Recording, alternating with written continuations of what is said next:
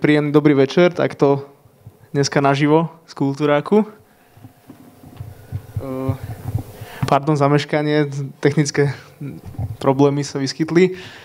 Poprosím chalanov z metalových memiek, aby prišli. Môžeme začať.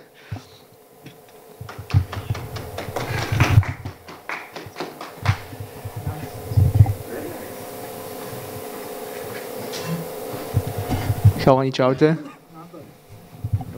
Ruky si síce nepodáme, ale čau.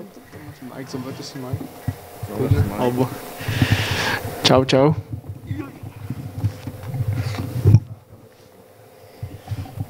Čau. Čau, čau. Servus. Teraz. Čaute teda. No chalani, vy ste metalové memky, stojíte za tým.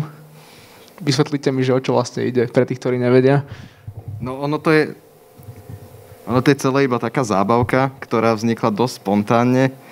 A dosť sa na tom halúzíme a celé to pokračuje iba ako taká sranda, lebo popri tom študentskom živote človek čo robí? Keď sa neučí, tak sleduje memes a takéto veci, lebo to je teraz čo hýbe svetom. A snažíme sa prispievať do tej komunity nejakým svojim vlastným výtvorom a vypadá to, že sa to ľuďom zatiaľ páči. A nám sa to ľúbi tiež a robíme to ďalej. Ono basically za tým netreba hľadať logiku. Ono to je len tak, že raz ti napadne niečo do templateu, tak to tam dáš, hodíš to na tú stránku a sleduješ, ako to vnímajú ľudia. Reálne to není nejaký brainstorming, že proste čo by som mohol spraviť? Nie, otvorím meme generator, vidím dobrý template a niečo do toho napíšem.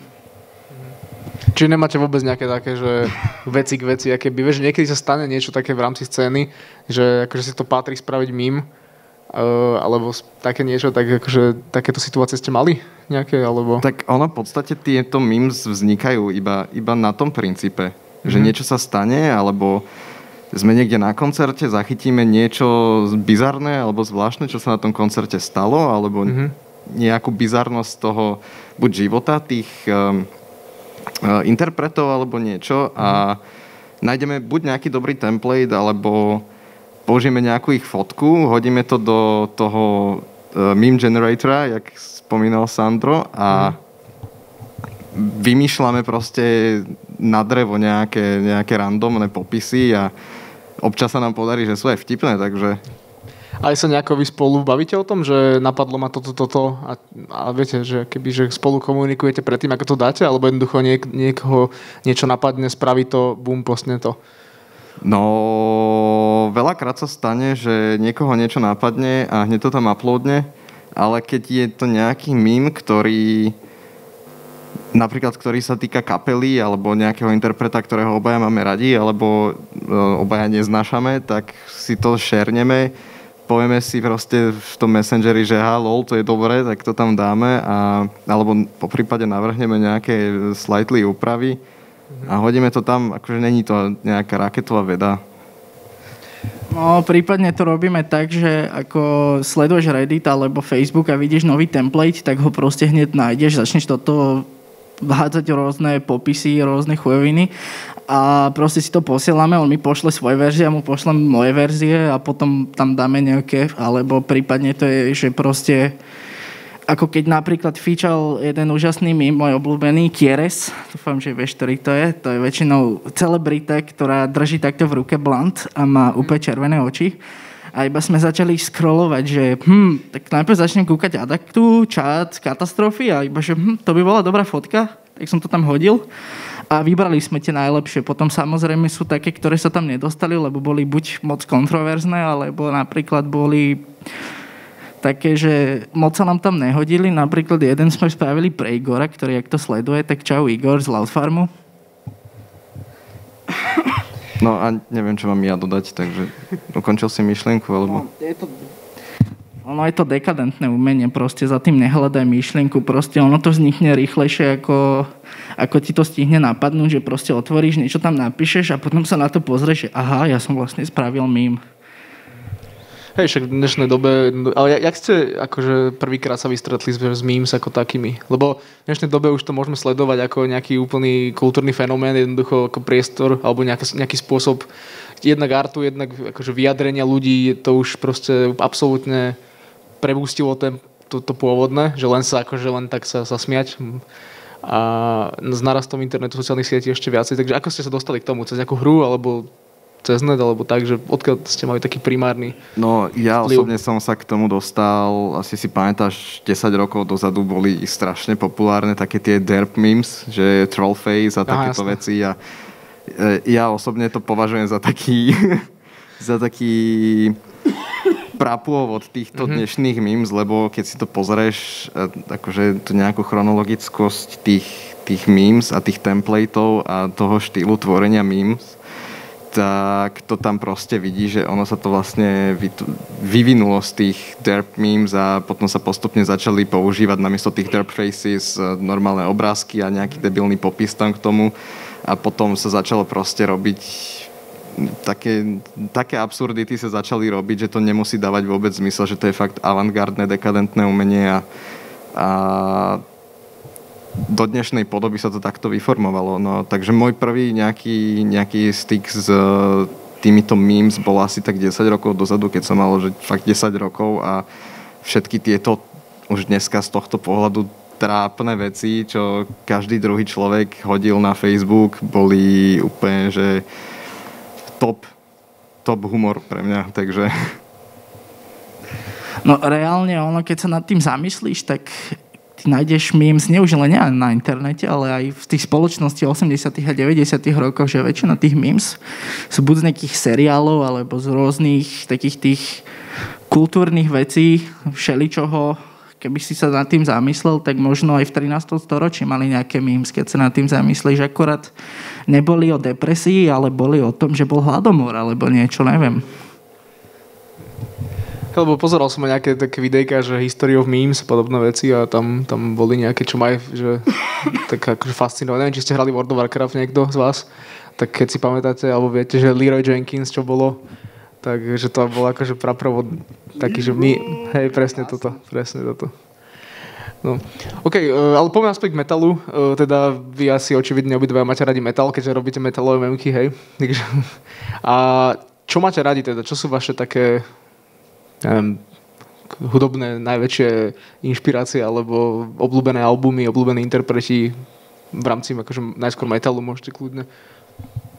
No, keď sa nad tým človek tak zamyslí, tak už po tých rokoch počúvania tejto jednej alebo tohto jedného špecifického žánru a jeho subžánrov, tak ten človek nájde fakt, že stovky a stovky kapiel, ktoré sú dobré a páčia sa mu. A v tomto momente, keď si pozriem, otvorím môj Spotify a vidím tam všetky tie albumy, tak naozaj, kebyže ti vymenujem 10, tak to není ani... dajme tomu, že to není ani nejaká 15-tina toho všetkého, čo reálne si občas pustím. No, začnem takto. No, dostal som sa k metalu ako takému skrz Rammstein. To bolo v tej dobe, čo som sa strašne kosil na tých derp memes, že fakt 10-ročný typek. A prvýkrát som to počul, keď to tatko proste napalil na CD-čko spoločne s nejakými diskovýberovkami, čo on všetko možné napalil. A počúvali sme to na ceste, ja neviem, do Chorvátska, aby sme furt nepočúvali rádio a zrazu, že wow, Rammstein, že to znie dobre, že čo to je, že to je Rammstein. Tak som si to začal proste googliť, však spravili sme, neviem, či si niekto spomína, ale spravili sme o tom aj meme taký, že keď si ako 12-ročný googlíš duhast do YouTube a potom tam taký nejaký prestrih alebo niečo a dopadneš tak, že počúvaš nejaký progresívny, vegánsky black metal, nová vlna, neviem čo všetko, takže ten začiatok bol Rammstein a potom sa to nejako nabalovalo nové a nové skupiny a dneska už človek berie inšpiráciu takmer odšadial a toto napríklad Sandro ma veľce inšpiroval, začal som počúvať v poslednej dobe stonery a takéto veci. Napríklad Majo z Eargrindera, pokiaľ to pozeráš, tak čau, pozdravujem. Tak vďaka Daily Grinderu, čo robíme akože v spolupráci s Eargrinderom, to je taký playlist na každý deň, tak vďaka tomu som začal počúvať strašne veľa death metalu a takéto veci a mojou srdcovkou je trash metal, ktorý som počúval dosť veľa. Takže z mojej strany asi tak.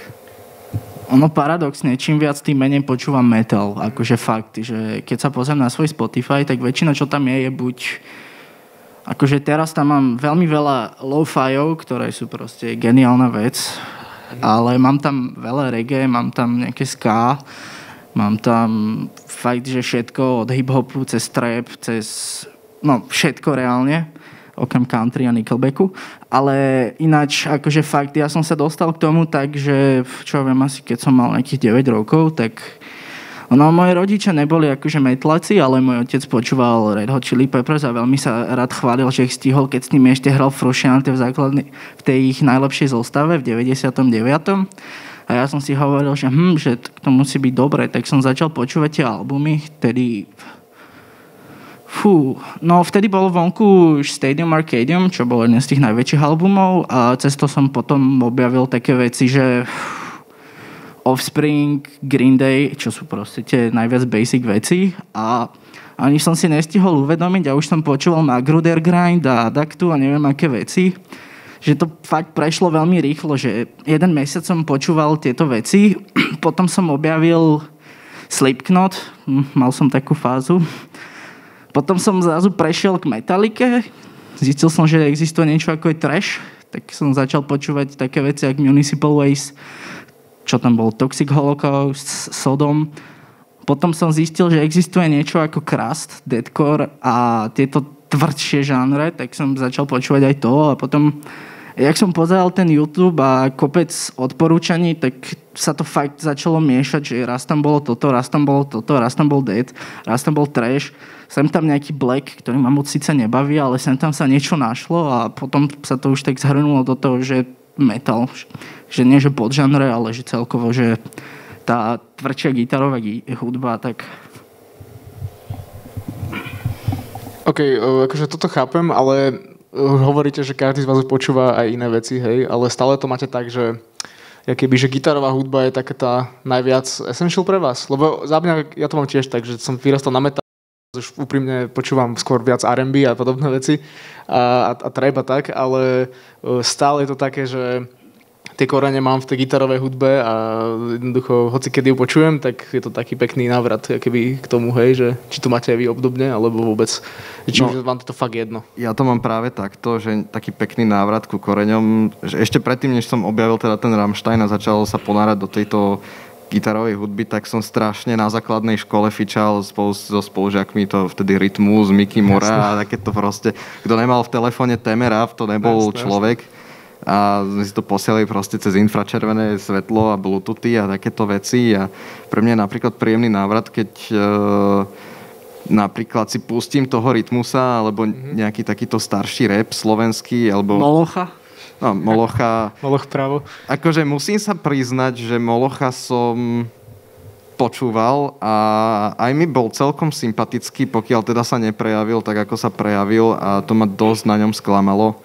Akože, dobre, priznajme si, že tá jeho hudba není bohvie čo, že, jak hovoril aj Rytmus, alebo čiže sa proste ani netrafil do bytov, ale tak človek si to vypočuje, lebo je to... Vypočul, no, lebo to bola taká tá istá nostalgia za tým, že človek spomína fakt na to, že jak vyrastal. Ale napríklad, keď niekde počujem nejaký dobrý rap, akože aj týchto dnešných moderných interpretov, akože nehovorím, že sa mi všetko úplne pozdáva a páči, že niektorí ma fakt akože s prepáčením seru, ale keď objaví... Nebudem menovať pre istotu, hej, ale keď objavíš niekoho, ja neviem, strašne si idem z trapa, lebo to aj textovo, aj chudobne, akože tie beaty, aj tie texty majú nejakú tú hodnotu, ktorú v sebe nesú, alebo prednedávno mi kamarát ukázal Red Zeda, čo je akože dosť dobrá vec. Takže pre mňa je to návrat taký k tomu rapu. Ale okrem toho tiež, jak Sandro povedal, že tiež počúvam reggae a povie, aké veci ešte... To sa naučil, ja hlavne. Ale neklam. No nevadí. Takže asi tak toľko. Ja som napríklad bol taký, že dosť kvázi, že počúval som iba striktne metal, keď som ešte bol taký mladší, ale jak som začal sa venovať hudbe, keď som začal hrať či už na base alebo na bubnoch, tak som si povedal, že však nemôžem hrať dookola iba metal, že však to ma nebude baviť. A ja som pomaly, jak som začínal s basou, tak pre mňa čisto iba Red Hot, Metallica a tieto veci, tie klasiky.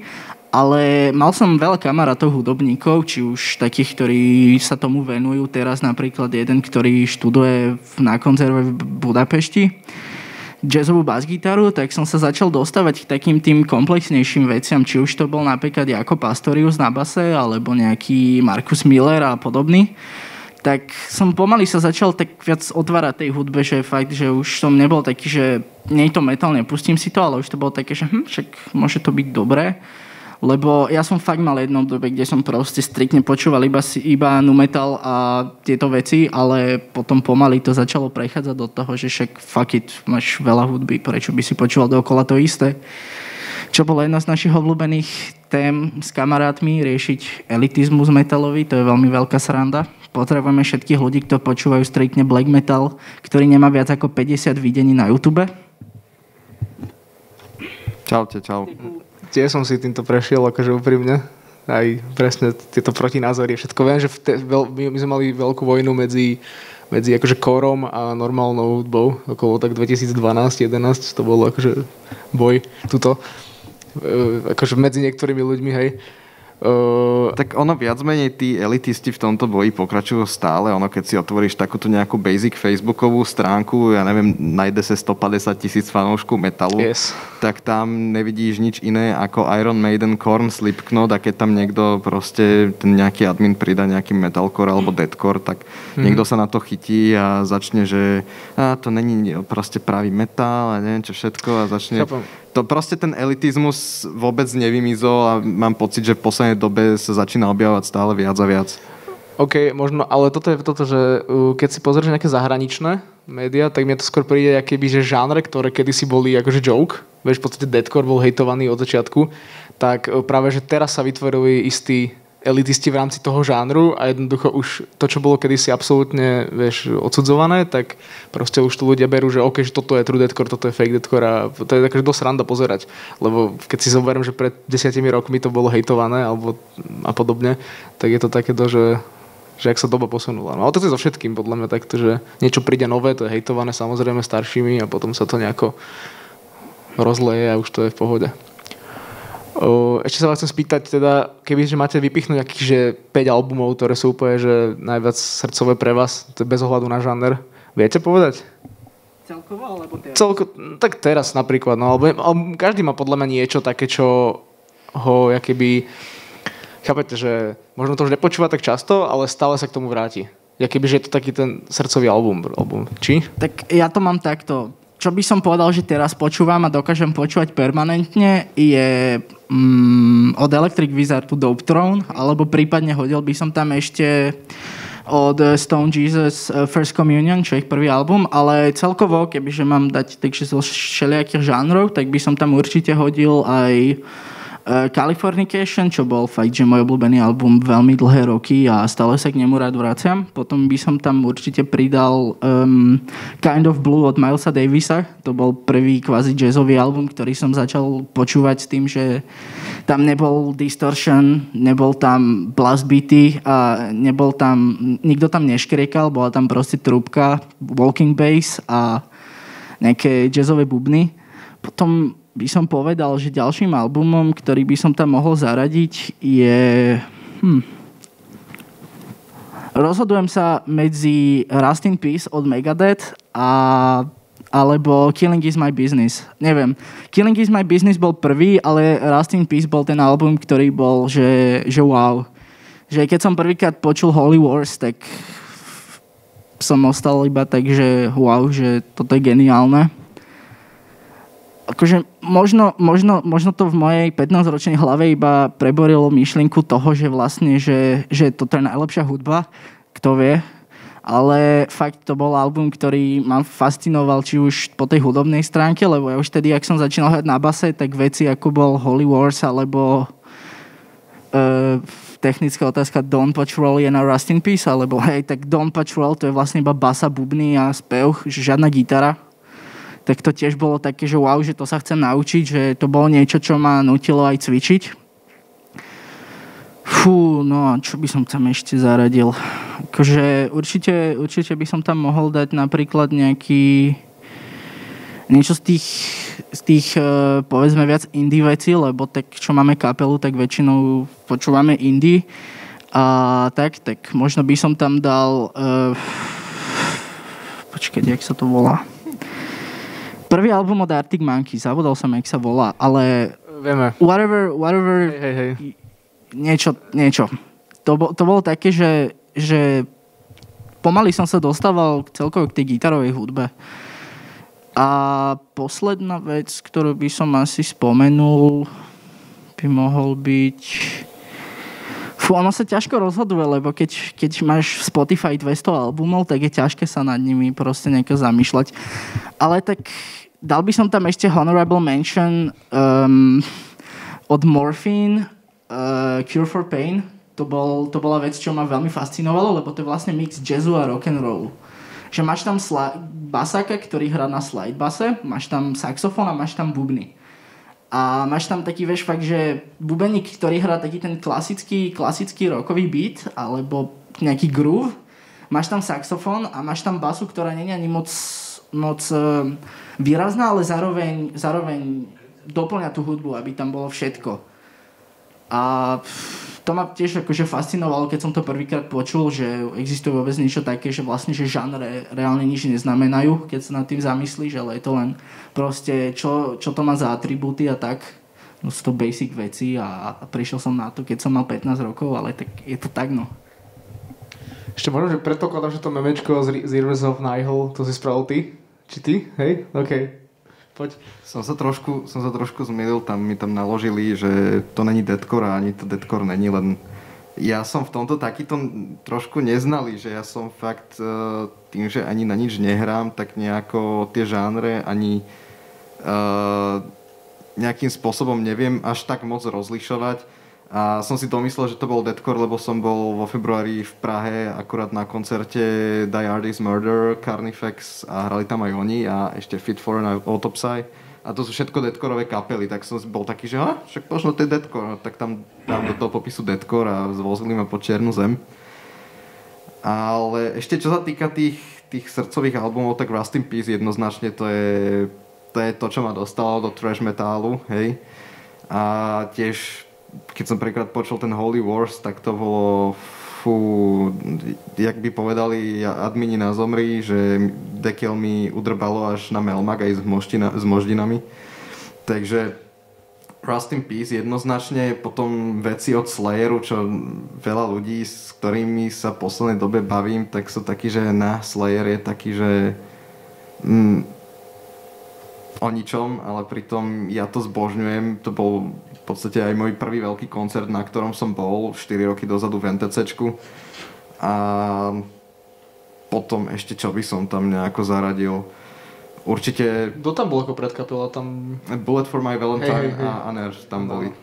A akože ešte aj ten... Zaujímavý výber. Akože dosť zaujímavý výber, musím povedať.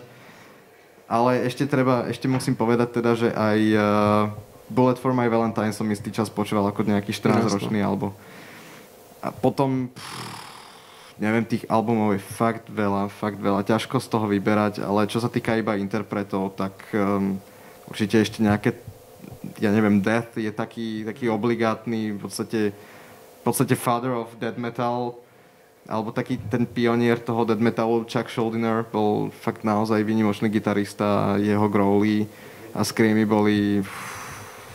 na inej planete, takže Death určite. A v poslednej dobe tiež ten Electric Wizard si celkom idem, ja neviem, kapely ako Sleep, akože keď si pustíš Dope Smoker, to je pesnička, ktorá má 63 minút a počúvaš to celý čas, proste od začiatku do konca, tak keď si zložíš tie sluchatka potom dole, tak si úplne začínaš prehodnocovať svoj život, že čo to robíš so svojím životom. Teda ja som to tak začal robiť, že dal som si sluchátka dole. Ja som to osobne dal už 4-krát a viem ti povedať, že potom, jak to dopočúvaš, tak si iba v takej fáze, že nechceš počúvať nič, lebo si počul všetko. Že ty si dáš na hlavu sluchadla, ale nepustíš si nič, aby proste čo najmenej zvukov išlo do tvojich uší. že keď si pustíš nejaký album od začiatku do konca, tak tam máš proste tiež, je to podobne dlhé ako celá tá pesnička, väčšinou teda krátšie. A si taký, že dobre, pustím si niečo iné, ale keď dopočúvaš do Smokera celého, tak si iba taký, že OK, tak teraz asi nechcem počuť nič. Ja som dal z toho 15 minút a potom som to prepol, lebo už mi z toho drbalo. Takže... 2 minúty na to začína spev. OK. Tak nevadí. To je asi najdlhší build-up v histórii, ale... A potom ešte určite treba spomenúť Opeth, to som začal počúvať fakt nedávno a albumy ako Ghost Reveries a Deliverance sú pre mňa absolútna topka a nejak ma to vlastne dostalo do progresívnejšej stránky toho žánru a tiež som bol úplne z toho vybavený. Takisto ako keď som ako 14-ročný prekrát počul ten Holy Wars, tak som bol takisto, keď som si pustil, neviem, Ghost of Perdition alebo samotný Deliverance. OK, super, díky. Ešte vás chcem spýtať, a vy ste zameraní hlavne akože na tú našu slovenskú scénu. Ako ju hodnotíte? Ako takýto, ja neviem, proste robíte memky, takže jednoducho máte prehľad o tom, čo sa deje. Hej.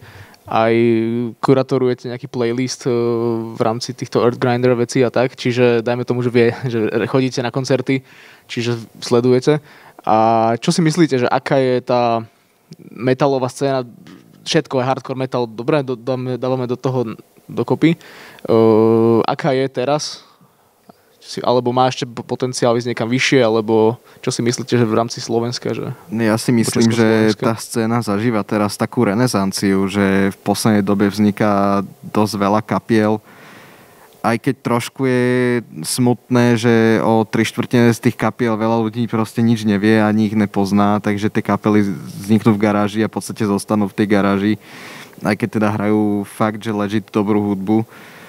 Ale keď sa niekomu podarí preraziť, však takisto vznikli aj napríklad Katastrofy, síce už hrajú tak akože 15 rokov alebo koľko, ale vznikli takisto ako každá iná kapela, keď sa vypracovali a postupne sa dostali do toho, že nabalovali fanúšikov a jedno s druhým, tak takým postupom času proste na to svetlo sveta vyjde podľa mňa veľa kapiel, ktoré si tú pozornosť naozaj zaslúžia.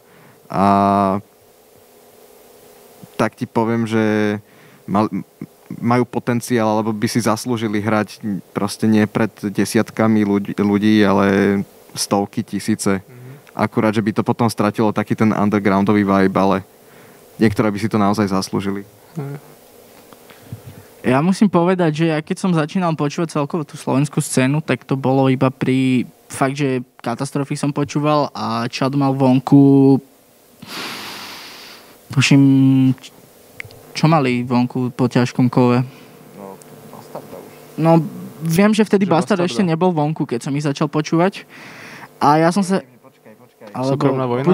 No, asi Kovadlina. A viem, že vtedy, jak som počúval iba Čada Katastrofy, čo sú základom našej scény viac menej, tak potom prišiel taký ten zazl, že som zistil, že existujú aj iné veci ako Čada Katastrofy, čo dosť ľudí sa k tomu ešte bohužiaľ nedostalo, ale tak to príde. Som zistil napríklad, že Čad mal split s Betónom a ja som ich objavil tak, že ja som v tom období ešte nevedel, že existuje niečo ako Crust a proste pustil som si to splitko a iba som proste počul niečo, čo zároveň ani není punk, zároveň ani není metal, ale zároveň je to tvrdé, rýchle a cez nich som sa dostal potom aj samozrejme k Adakte, dostal som sa k iným veciam zo zahraničia a ja som počúval maximálne tieto 4 kapely a potom som objavil aj také klasiky ako je Rubanisko, Rozpor, Davovku, Načo názov a tieto ostatné punkové kapely, akože povedzme, že väčšina tých kapiel na Slovensku punkových zrovna nestojí moc za veľa, bohužiaľ. Akože nechcem na nikoho útočiť, ale len vieš, že ono to znie skoro všetko rovnako, že ak by som mal vypichnúť kapely, ktoré sú fakt, že vynimočné v tom, čo robia, tak by som určite z tých starších kapiel, akože X-Tip bola veľká vec. Jasne. A akože určite aj Slobodka je dosť dobrá, ale to ma tak obišlo celkom. No o zóne sa radšej nebudeme baviť. Ale potom také veci ako Načo názov, Davová psychóza sú fakt, že dobré veci. Potom z tých novších, tak určite No, ako rozmýšľam, tak maximálne mi napadá ten Rozpor, ale to je ten OJ a z tých klasických kapiel, tak väčšina buď sa nejako nepresadí, alebo nejak tie ostatné, ale najlepšia slovenská punková kapela za mňa je The Wilderness.